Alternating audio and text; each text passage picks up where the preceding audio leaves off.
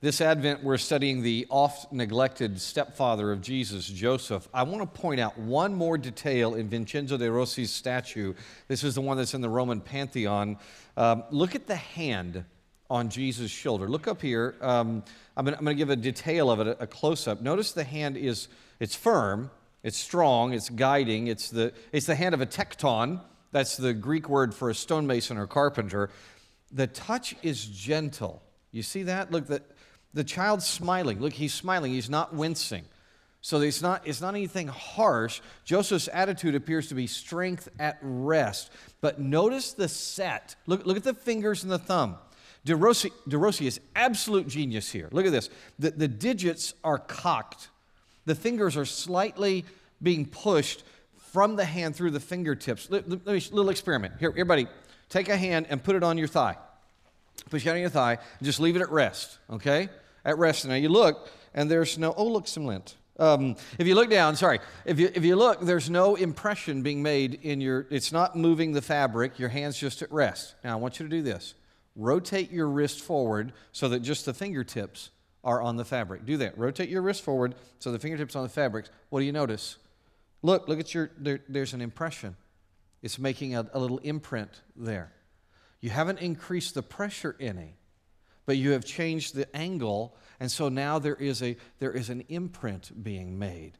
De Rossi is showing us something very, very important with the set of the fingers. Without being overbearing, without being overpressuring, Joseph is leaving an impression on his stepson, Jesus. You see Joseph's impact in the boy's face. Look, look at this face. The boy has quiet confidence. He's just looked up from Scripture. That Scripture he's reading, and he's looking out to face the world. From Scripture to the world, and there is a calm strength in his face. Through our investigation into Joseph, we've learned that Joseph was a major force in developing young Jesus. Now, there's one big idea that is repeatedly shown to us in the gospel text Joseph obeyed in a manner rarely seen among humans, even those who love and trust God. Joseph did exactly what God said, and he did so every time. And regarding his stepson Jesus, Joseph expressed that obedience in three means, three things that he did. He surrendered his rights. Joseph taught Jesus to work. We know that because Jesus is called tekton, and Joseph emphasized worship of God.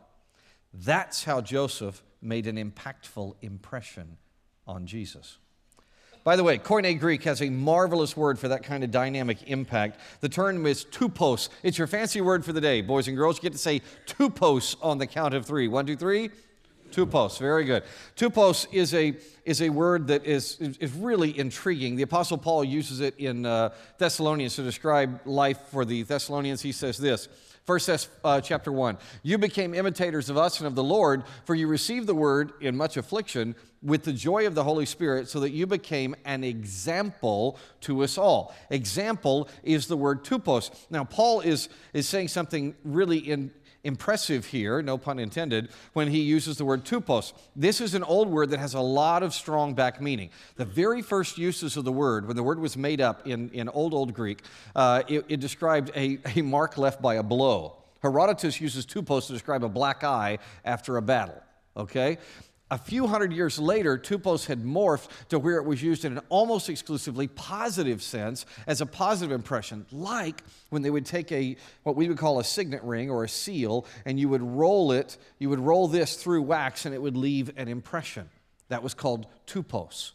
Now, by the Apostle Paul's day, tupos signified any powerful impact, any indelible impression that is left, and it was a positive type impression. Think this through. Okay, think this through the way God intends. To leave a mark like that, you must be marked.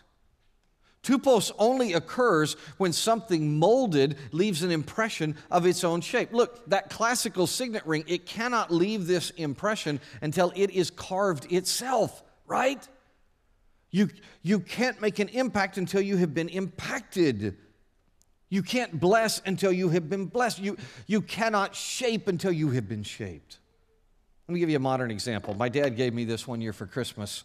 Um, this, is a, this is an embosser, a little, little thing that dad was concerned that he saw so many books leaving my library and never coming back. And so he bought me this thing, and you take it and you press it on the leaf of a book, and it says, Library, it has it embossed in there, Library of Wayne Braudrick. Some of you ought to check at home, see how many of these you have. Anyway, just kidding, just kidding. Seriously, Joseph has been shaped by God.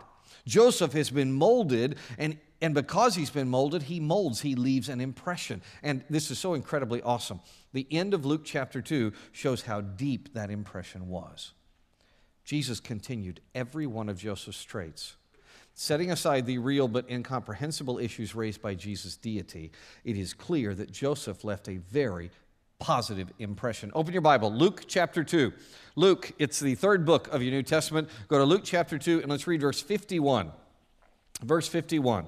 Then he, Jesus, went down with them, that's his parents, and came to Nazareth and was obedient to them.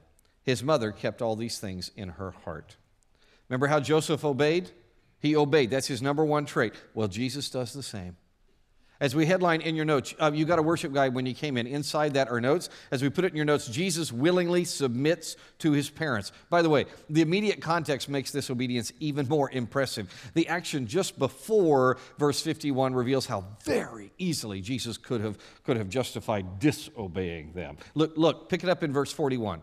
Every year, his parents traveled to Jerusalem for the Passover festival. When he was 12 years old, they went up according to the custom of the festival. After those days were over, as they were returning, the boy Jesus stayed behind in Jerusalem, but his parents did not know it. Assuming he was in the traveling party, they went a day's journey. Then they began looking for him among their relatives and friends. When they did not find him, they returned to Jerusalem to search for him. After three days, they found him in the temple, sitting among the teachers, listening to them and asking them questions. And all those who heard him were astounded at his understanding and his answers. When his parents saw him, they were astonished. And his mother said to him, Son, why have you treated us like this? Your father and I have been anxiously searching for you. Why were you searching for me? He asked them. Didn't you know that it was necessary for me to be in my father's house? But they did not understand what he said to them. The last sentence, they didn't understand. How many of you have ever said that to your parent? You just don't get it, Dad. Mom, you don't understand. Raise your hand if you ever said that. Raise your hand. You know you did. All right, yeah, yeah, all right. Unlike our parents, who actually read our situation quite clearly, they understood all too well, Jesus' parental units really don't understand, right? You see, Jesus was trained by God the Father privately. Jesus, fully human, was blessed to learn directly from God the Father as God the Son. 500 years before Jesus' birth, Isaiah prophesied how this would, would occur. Look, Isaiah chapter 50. The Lord God has given me the tongue of those who are taught, that I may know how to sustain with a word him who is weary. Morning by morning, he awakens. He awakens my ear to hear as those who are taught.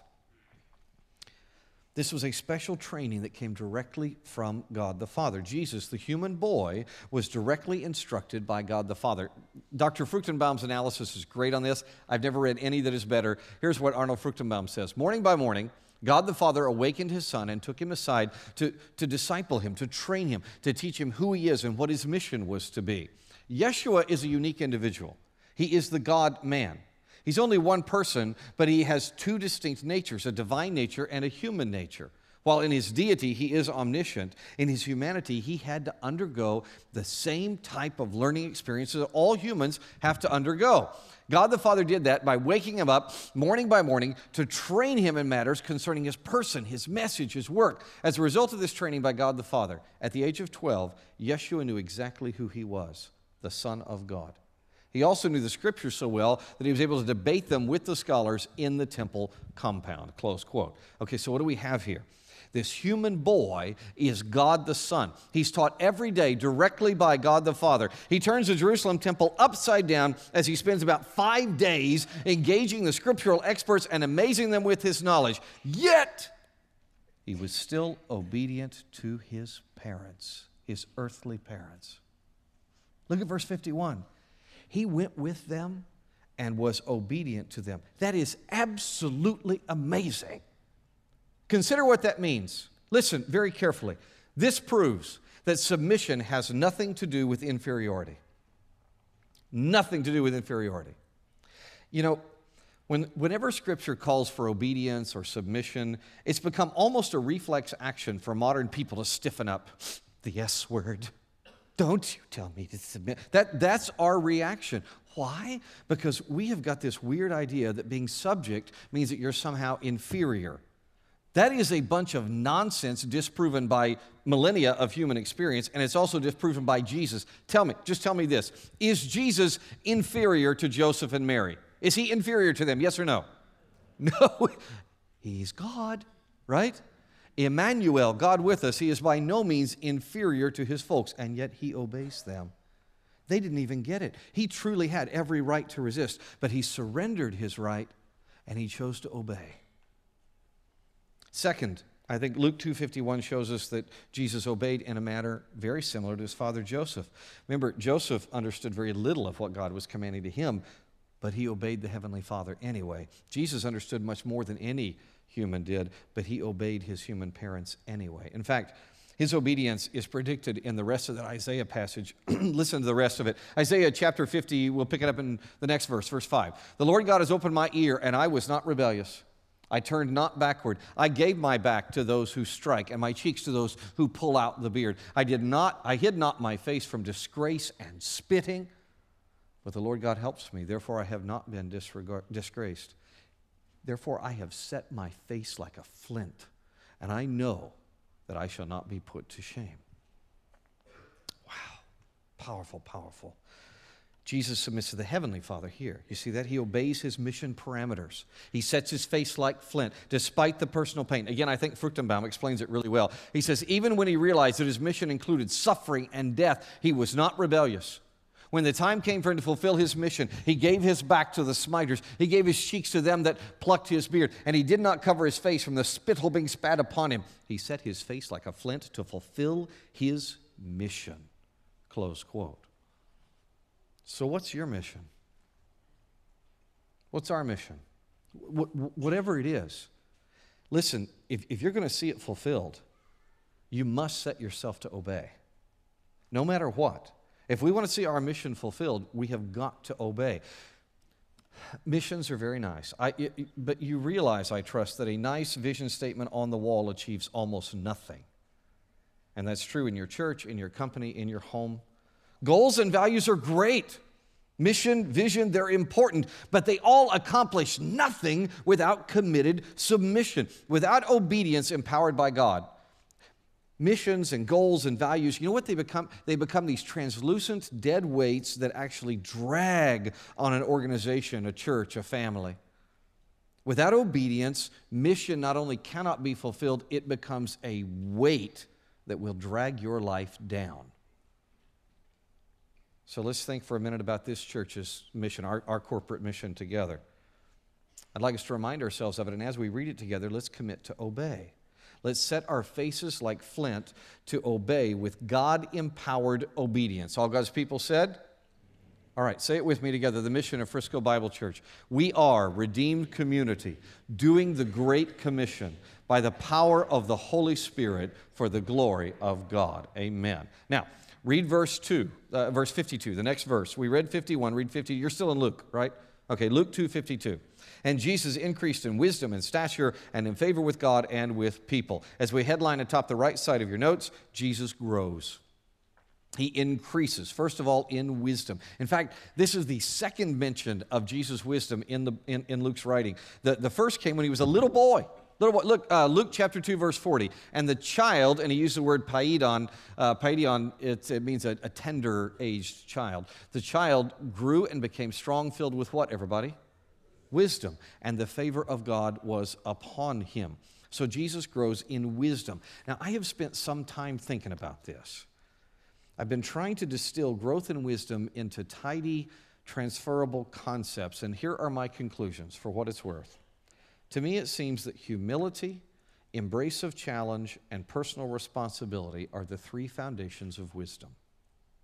Some other time we'll discuss why I have tentatively at least reached a conclusion that everything leading to wisdom flows from these three things the willingness to embrace challenge, personal responsibility, and humility. Some other time we'll talk about all those. Today we only have time to discuss the most important one, and that is humility. Humility is critical. If you're going to grow in wisdom, humility is required. Think about the book of Proverbs. The entire book of Proverbs is dedicated to engendering wisdom. What does it start with? It starts with humility. Look, look, uh, Proverbs chapter 1, the beginning. The Proverbs of Solomon, son of David, king of Israel, for learning wisdom and discipline, for understanding insightful sayings, for receiving prudent instruction in righteousness, justice, and integrity, for teaching shrewdness to the inexperienced, knowledge and discretion to a young man. Stop there. Solomon starts with four fours. Do you, do you see that? The, the tension builds. He's setting up his big idea for wisdom and all of its attendant blessings. If you're going to get all of this stuff, for this, one must, four, four, four, one must, verse 5. Let a wise person listen and increase in learning. Let a discerning person obtain guidance. Listen, learn, ask for guidance, get help. There's an obvious and implied humility required for that. Only when I'm humble will I learn, ask, listen. And, and by the way, Solomon increases the punch here by saying this applies to those who are already wise and discerning. Do you see that? A wise person, a discerning person. We never stop growing. That means we never stop growing in humility. Humans have always struggled with humility and always will till Jesus returns. John Milton was probably right when he said that pride is mankind's besetting sin. But, but our age is particularly rough on anyone who wants to grow in wisdom. There is so little listening and learning today because humility is so rare. Lack of humility it appears to be a big problem why test scores keep dropping in schools throughout the United States. Babied Americans have, for generations, by the way, this is nothing new, babied Americans have been told for generations how smart we already are. Everybody gets a trophy. You're all just perfect the way you are. The student is always right. Oh, that one drives me crazy, right? You, do, you don't need, there are no wrong answers. You don't need grace because you're just grand as you are. You know the drill, right? You know that crap. Oh, did I say that loud? You, you know that, right? Sorry. Compare that with the way that Jesus was taught in his synagogue school. These were the main rules for the incredibly successful Jewish school system. By the way, the synagogue school, the Jews were the very first people in history to have compulsory public education, and they did it exceptionally well. These were their main rules. The rabbi holds kingship over the school. And by the way, these weren't the, the dregs of the rabbinic practice. The, these were positions that were fought over, and you had to be really sharp to get a rabbinic synagogue school position. Students stand until they are invited to sit by the rabbi. You stand until they say sit. A student cannot leave without permission. Can you imagine what would happen to all of you? I think your bladders would explode. It's amazing. Um, you have my permission, by the way. You can go. Uh, don't let them explode all stand when the teacher enters or leaves. The teacher is only called rabbi.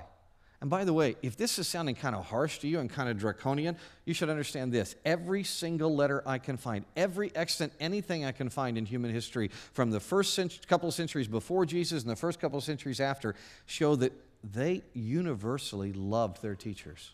They had a very warm, in fact, often lifetime relationship. So this was, this was not harsh, it had a purpose. School met seven days a week except for harvest, and on Shabbat, on Saturday, you didn't get any new information. You just relearned, you reviewed everything you had learned that week. I think that is likely a better formula for humility and thus wisdom than our current mantra of the student is always right. Now, you know, pride still flourished in the hearts of students in Galilee. But I think it could have been easier for these folks to learn because that kind of discipline can help one prepare for the humility that is necessary if you're going to grow in wisdom. And think about this think about this Jesus, who is God the Son, who was taught every morning by God the Father, Jesus stood up in order to honor a merely human rabbi. How's that for humility?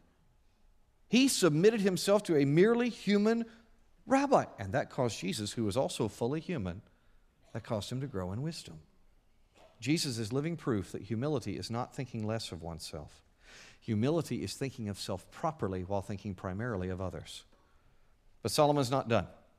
He repeats his formula, verses 6 and 7, and this time he zeroes in on the most important source of wisdom, which is God. Verse 6 and 7. For understanding a proverb or a parable, The words of the wise and their riddles, the fear of the Lord is the beginning of knowledge. Fools despise wisdom and discipline.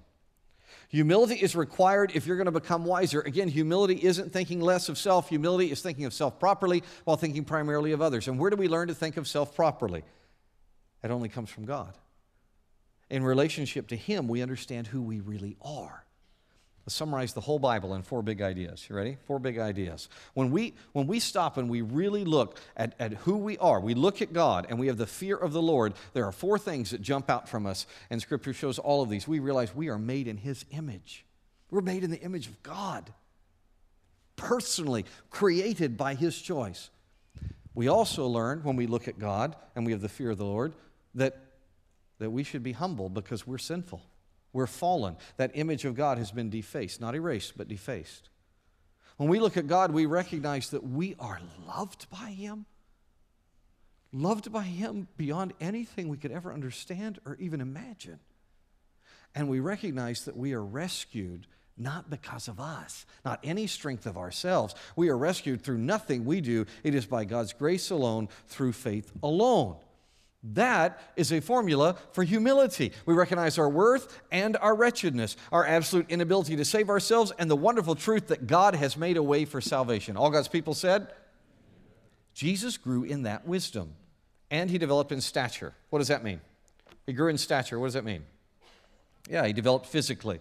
I one time asked a, a really respected Christian philosopher, we were having a conversation, and I said, Why? Is the resurrection of the body such a big deal in Scripture? Um, it, let, let, me explain why I asked that. Uh, to me, it seemed like getting a new body after sin is eliminated, uh, that just seemed unimportant. I mean, the great thing's gonna, gonna be spending eternity in God's presence. The, the physicality of the form seemed superfluous to me. So I asked this respected theologian, philosopher, why, why is such a big deal about the resurrection of the body? His answer was so simple and so brilliant, it changed my thinking forever. He only said three words, one sentence. He just said, Wayne, God likes bodies. and he's right. God likes bodies. He created them for humans. He made the most intricate machine possible. And even after humans let sin ruin things, God still likes bodies. In fact, He chose to dwell in a body as God the Son. Further, God chooses to indwell humans, somehow incorporating, pun intended this time, our physical bodies as part of the Holy Spirit's dwelling. It's fascinating. Read with me about it, please. Our physical bodies are somehow connected in the Holy Spirit's dwelling. You take the underlying text, 1 Corinthians chapter 6. Don't, don't you Christians know that your body is a temple of the Holy Spirit who is in you, whom you have from God? For you're not your own, for you were bought at a price. So glorify God with your body. Glorify God with your body. Jesus took care of his body, which is really amazing. Uh, uh, think about this.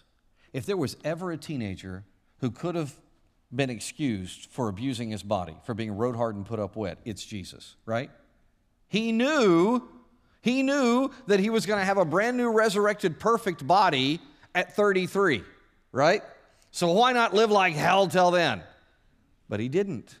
The text tells us Jesus grew in stature.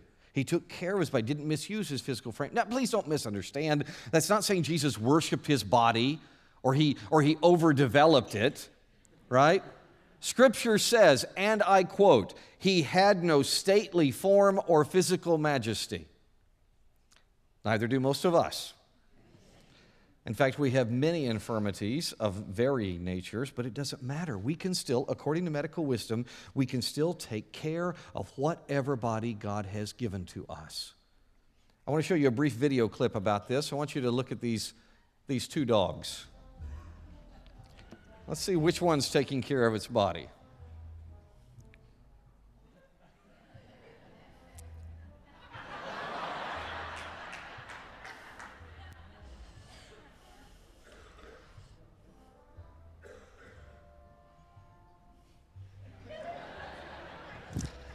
All right, we got two corgi dogs, by the way. They're in Sichuan, China. The left dog is looking straight ahead. He's doing his work to keep his stature as strong as possible for a corgi, right?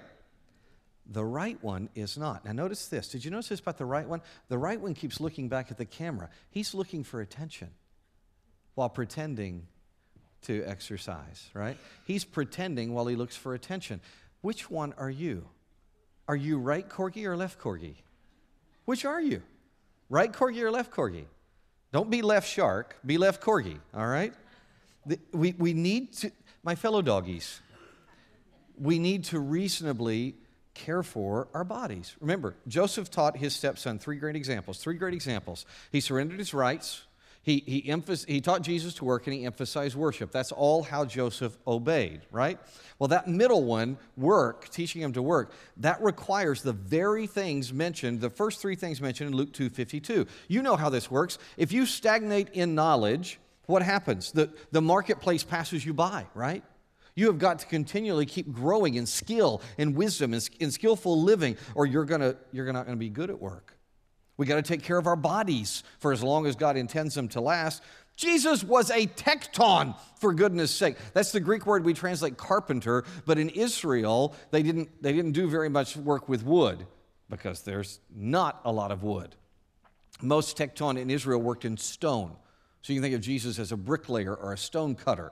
Um, he was much more similar to Fred Flintstone than he was to a carpenter, okay? And uh, he didn't dress like that. But anyway, you get the, so, so when you think of that, if you're going to do that kind of work, you better take care of your body. You don't watch, those of you that are in construction, you don't watch your fingers and toes. You're not going to be working long, right? You, you have to care for your frame. Jesus grew in wisdom and stature. By the way, the other thing necessary for healthy work is being likable.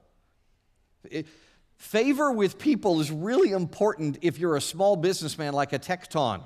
If you're a jerk, right, business dies out pretty quickly.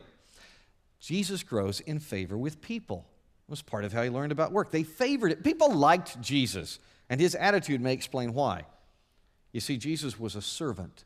He led by serving people from, from his surrender of heaven and even coming to earth, to taking the form of humanity, to, to being subject to his earthly parents, to washing feet, to willingly dying on a cross, Jesus descended into greatness. A young man in Arkansas forwarded a great example of this to me. Um, he, he told me about this band. Um, brothers Aaron and Jesse Stone, they have a band called My Epic. And they wrote a song called Lower Still that really captures Jesus' descent into greatness. Look at the lyrics here. Lower still, and by the way, since it's called lower still, everything's in lowercase. I kind of like that. Look, he's covered in dirt. The blood of his mother has mixed with the earth, and she's just a child who's throbbing in pain from the terror of birth by the light of a cave.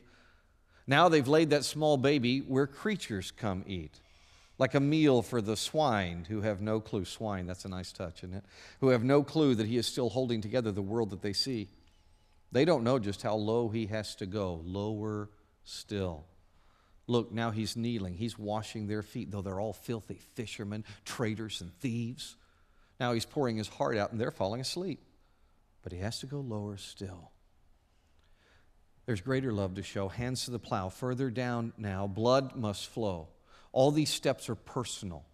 All his shame is ransom. Oh, do you see? Do you see just how low he has come? Do you see it now? No one takes from him what he freely gives away. Beat in his face. Tear the skin off his back. Lower still, lower still. Strip off his clothes. Make him crawl through the streets. Lower still, lower still. Hang him like meat on a criminal's tree. Lower still, lower still, bury his corpse in the earth like a seed, like a seed, like a seed. Lower still, lower still. The earth explodes. She cannot hold him, and all therein is placed beneath him, and death itself no longer reigns. He cannot keep the ones he gave himself to save. And as the universe shatters, the darkness dissolves. He alone will be honored. We will bathe in his splendor as all heads bow. Lower still. Say the last line with me all together. All heads bow. Lower still. Man, that's good. That is really good writing. Do you want to have influence? Do you want to grow in favor with people? Serve them. Go lower still. Joseph taught that. Joseph impressed surrender. He taught tekton, which requires wisdom and stature and favor with people. And Joseph taught Jesus worship, something we discussed a few days ago. So it's no surprise that Jesus emphasizes worship in his life, in his ministry. Luke tells us that Jesus grew in favor with God. That is a necessity for any human to enjoy a relationship with the Heavenly Father.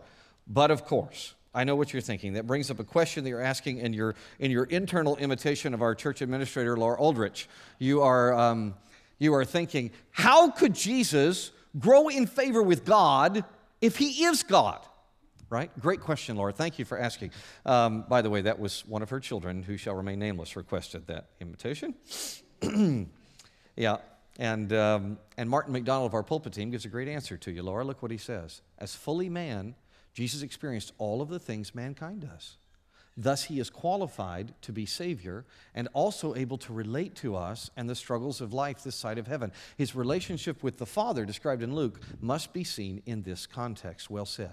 Think about all the time Jesus spent in the temple, in prayer, in Scripture, in, in, in worshiping the Father. He learned all this from his earthly Father, not merely his heavenly one. Remember, remember what we read earlier.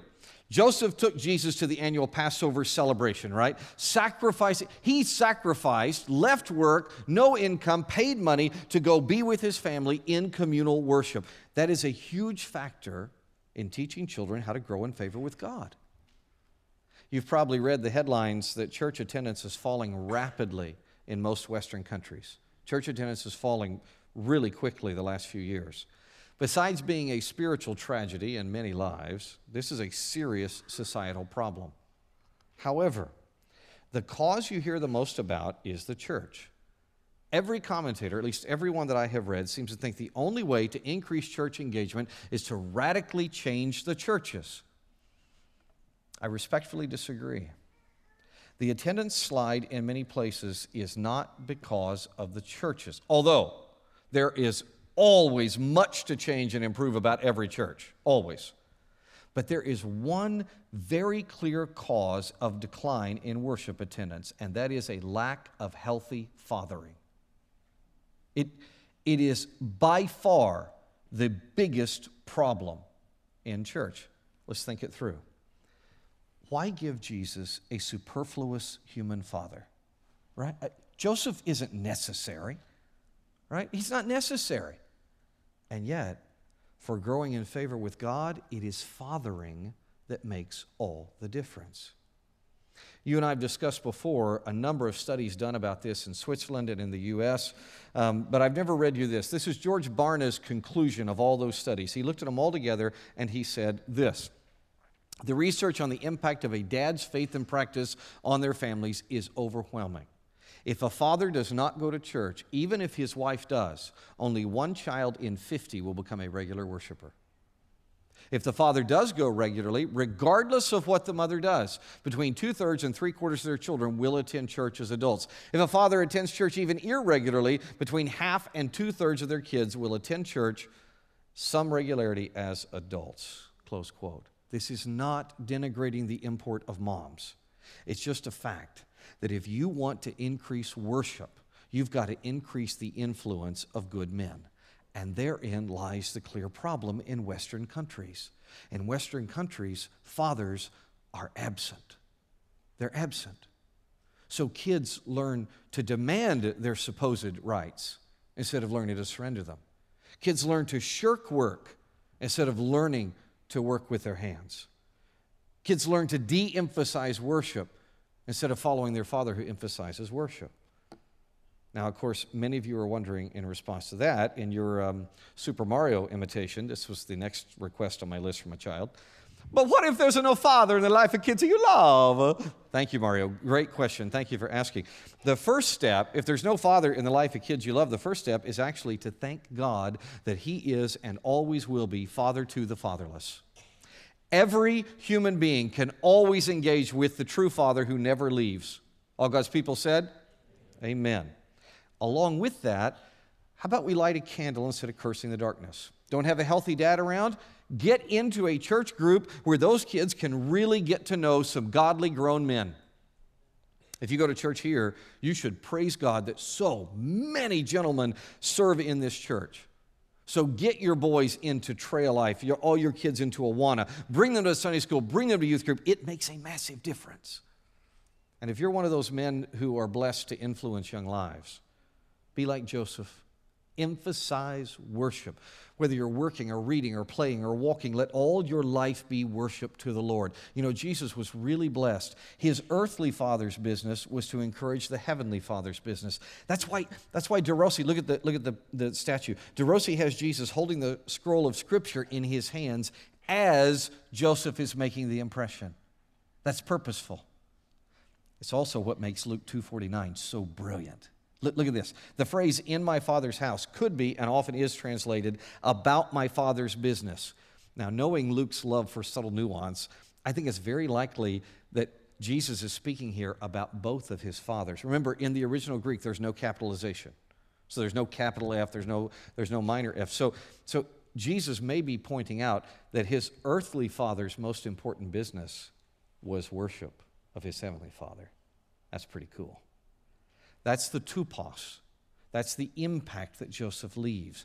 He impresses submission and growth and worship. Now, what about you? What kind of impression are you and I leaving? If our tupos is positive, the people that we engage will submit to God's will, they will grow strong, and they will emphasize worship. But in order to pass that on, we must first be shaped ourselves. We have to see those traits developed in ourselves. Joseph and Jesus surrendered rights. That doesn't mean they didn't stand for what was right. Oh no, Joseph fled oppression. He went to Egypt. Jesus cleansed the temple. But overall, Joseph and Jesus taught subjection to authorities, even those who appear much less advanced than you, right? How well do you and I do that? You know, you know what I hear? I hear a lot of indignancy, entitlement, and outrage. Man, do I hear a lot of outrage. I don't hear very much about submission to God's will. That needs to change. We need to work on that. We also need to work at the things that God has given us to do. And whatever our jobs are, we need to keep growing wiser. We need to take care of the bodies that God has given us, that He loves, and we need to grow in favor by serving all, going lower still. All God's people said? Above all, we need to grow in favor with God. Joseph emphasized worship, and Jesus grew in favor with God, which is a worthy subject for prayer. Pray with me. Father, I ask you to bless me. I ask you to bless my brothers and sisters, that we will grow in favor with you, that we will emphasize worship in our lives, and that, and that, we'll, and that we'll grow in, in our work. Whatever it is, it doesn't matter, but but we'll become wiser and wiser all the time. We will take care as, as, as much as we can of the bodies that you love, and that we will serve all. We will serve. That's how we lead. Father, I pray for the humility that's required for that. I pray for the surrendering of supposed rights that is so difficult in our time and maybe more necessary than ever. And I recognize that I am not capable of those things, nor are my brothers and sisters, but you are. And I beg you to accomplish them in us. Oh, and Father, I, I pray for anybody who's studying with me today that is not a believer in Jesus, that you will, you will change their life right now. Friend, listen, you, you, are, you are sinful. The image of God has been defaced. And God is completely holy. That, that separation between us and God cannot be bridged by us. It's not possible. You can't become holy. But God loves you so much that Jesus went lower still for you and for me. And he died on the cross, giving willingly, giving up his life to pay the price that had to be paid for our sin. And then the earth could not hold him. He burst forth in glorious day so that anybody who trusts him can follow him. We're changed. We are put in him. We are clothed with his righteousness. Trust him. Trust Jesus alone right now. Confess your faith in Jesus. Just talk to God.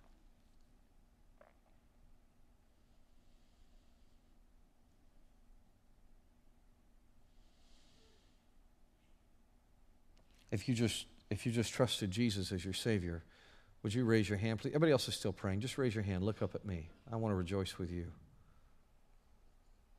Good. Father, I praise you and I thank you for these believers in Jesus. And I ask you to encourage them and deepen them. In Jesus' name, amen. We're going to take our offering.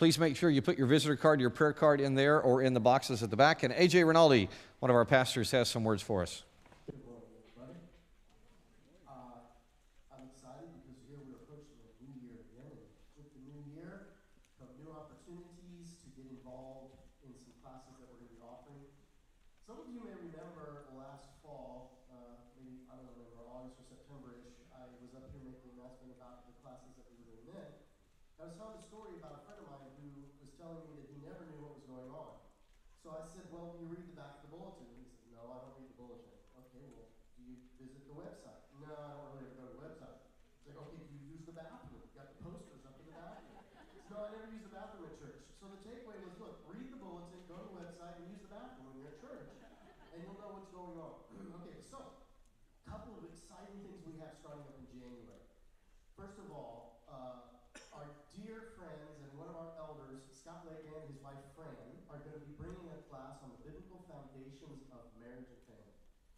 I would encourage you, no matter how long you've been married, if you're newlywed, if you're engaged, you're going to want to get involved in this class. It's not going to be one particular set of curriculum. It's gonna, they're going to draw from a number of resources, and I'm sure it's going to be a lot of fun knowing the two of them. Second, if you're a new believer, if you've recently come to put your faith in Christ and you're wondering what's next, we have a new class called Starting Line. This is going to be fantastic not only for the new Christian, but also if you've been a believer for a while and you need to renew and re-strengthen your faith, you, or maybe have some questions that you've always wondered about, you're going to want to be a part of this class. Now, this one's going to be at 8.45 in the mornings at the Connection Center. The marriage one's going to be at 10.15, so you could do both if you wanted to, and then come to the third service. That'd be a fun morning. Now, also, I want to remind you this is a great time of the new year uh, to get involved in men's ministry if you're a man. We have groups meeting literally every day of the week. So there's really no excuse if you're looking for something to get plugged into. We have groups meeting each morning and evenings during. You can learn more information about that once again at the website under the men's ministry page. I would like to personally invite you, if you're not involved in the group, I meet with a group led by George Hillman on Monday mornings at 6.30 at Roots. So not only do we have great Bible study and fellowship together, but we get to eat brisket for breakfast. So it's pretty cool. Now the women, for you women, Jen Bryant has some fantastic new Bible studies starting up as well in the new year. There's always something available for uh, for every woman, and of course, lots of special activities throughout the year. So you want to be sure to visit the women's ministry webpage for that as well. But remember, if you're ever wondering what's going on, read the bulletin, look at the website, and what? Go to the. Use the bathroom. Brilliant. Brilliant. I, uh, I shared with the, um, the elders recently at a meeting. Mm. This was in November. I was telling him about a conversation I had with the two executive pastors. Um, and we were talking about the end of the year and how blessed we were and how rich we are in, in our church. And, um, and I said, Yeah, but I'm concerned about year end giving. And they said, Why? And it's a big part of any nonprofit you live, much of your budget comes in the end of the year. I said, Because it's a strong economy. And, um, and I'll, I'll, just explain. I know that sounds weird, but I'll just explain what I've watched over the years. When the economy is really strong, people don't give as well to the church at the end of the year. I'm not sure why. I, I, have some, I've talked to the chairman of our board about this. I have some ideas that I can trace to the years when the economy's bad. When the economy's bad, actually, our year end giving is better. And I think it's because when things are tight, we all wisely work really hard as stewards to get our priorities straight. We, okay, there's only so much money, things are kind of scary, we're going to get everything right. And so then our priorities are right, and we give first unto the Lord and to support His church and the most important, lasting things, and then we buy presents and do all the other stuff. When there's lots of money, when things seem rich and everybody around us is wealthy, which is great, and that's a blessing, um, we have a tendency, it's not that we're horrible stewards, we just have a tendency to, to not think about the priorities, so that is an afterthought. So anyway, I shared this with the guys, and I said, uh, I'm I'm just concerned. I'd like us to pray. And so we did. We've been praying that the year would end well. And our CFO sent me a report that I got yesterday, and it's not going well. Um, so we have a policy here that when it's not going well, we trust God and we tell the people. So I would like you to trust God with us. There's no need to worry or panic, but we do want you to, in every way you can, to make a healthy gift for the end of the year, as guided by the Holy Spirit. It would be grand. And please pray, would you? And then we're going to rest in the Lord and leave it in His hands. Amen? All right, trust God, tell the people. It's pretty simple. All right, prayer team, would you come forward? Prayer team would love to pray with you, but as they're coming, I want to remind you of something. You, every one of you, whatever your age, you are making imprints, you're making impact. You are, you are gently, or maybe not so gently, making an impression, tupos, I want to thank you because the impression you make on me is very positive, and I am very grateful for you. Make that kind of impression all the time, even on Monday. All God's people said? Amen. Let's stand up and let me pronounce a blessing, and you can come join our prayer team. Now may you and I go in the grace of our Lord and Savior Jesus Christ, and by His grace, through His guidance, may you and I leave a positive impression because that makes all the difference. In Jesus' name, amen.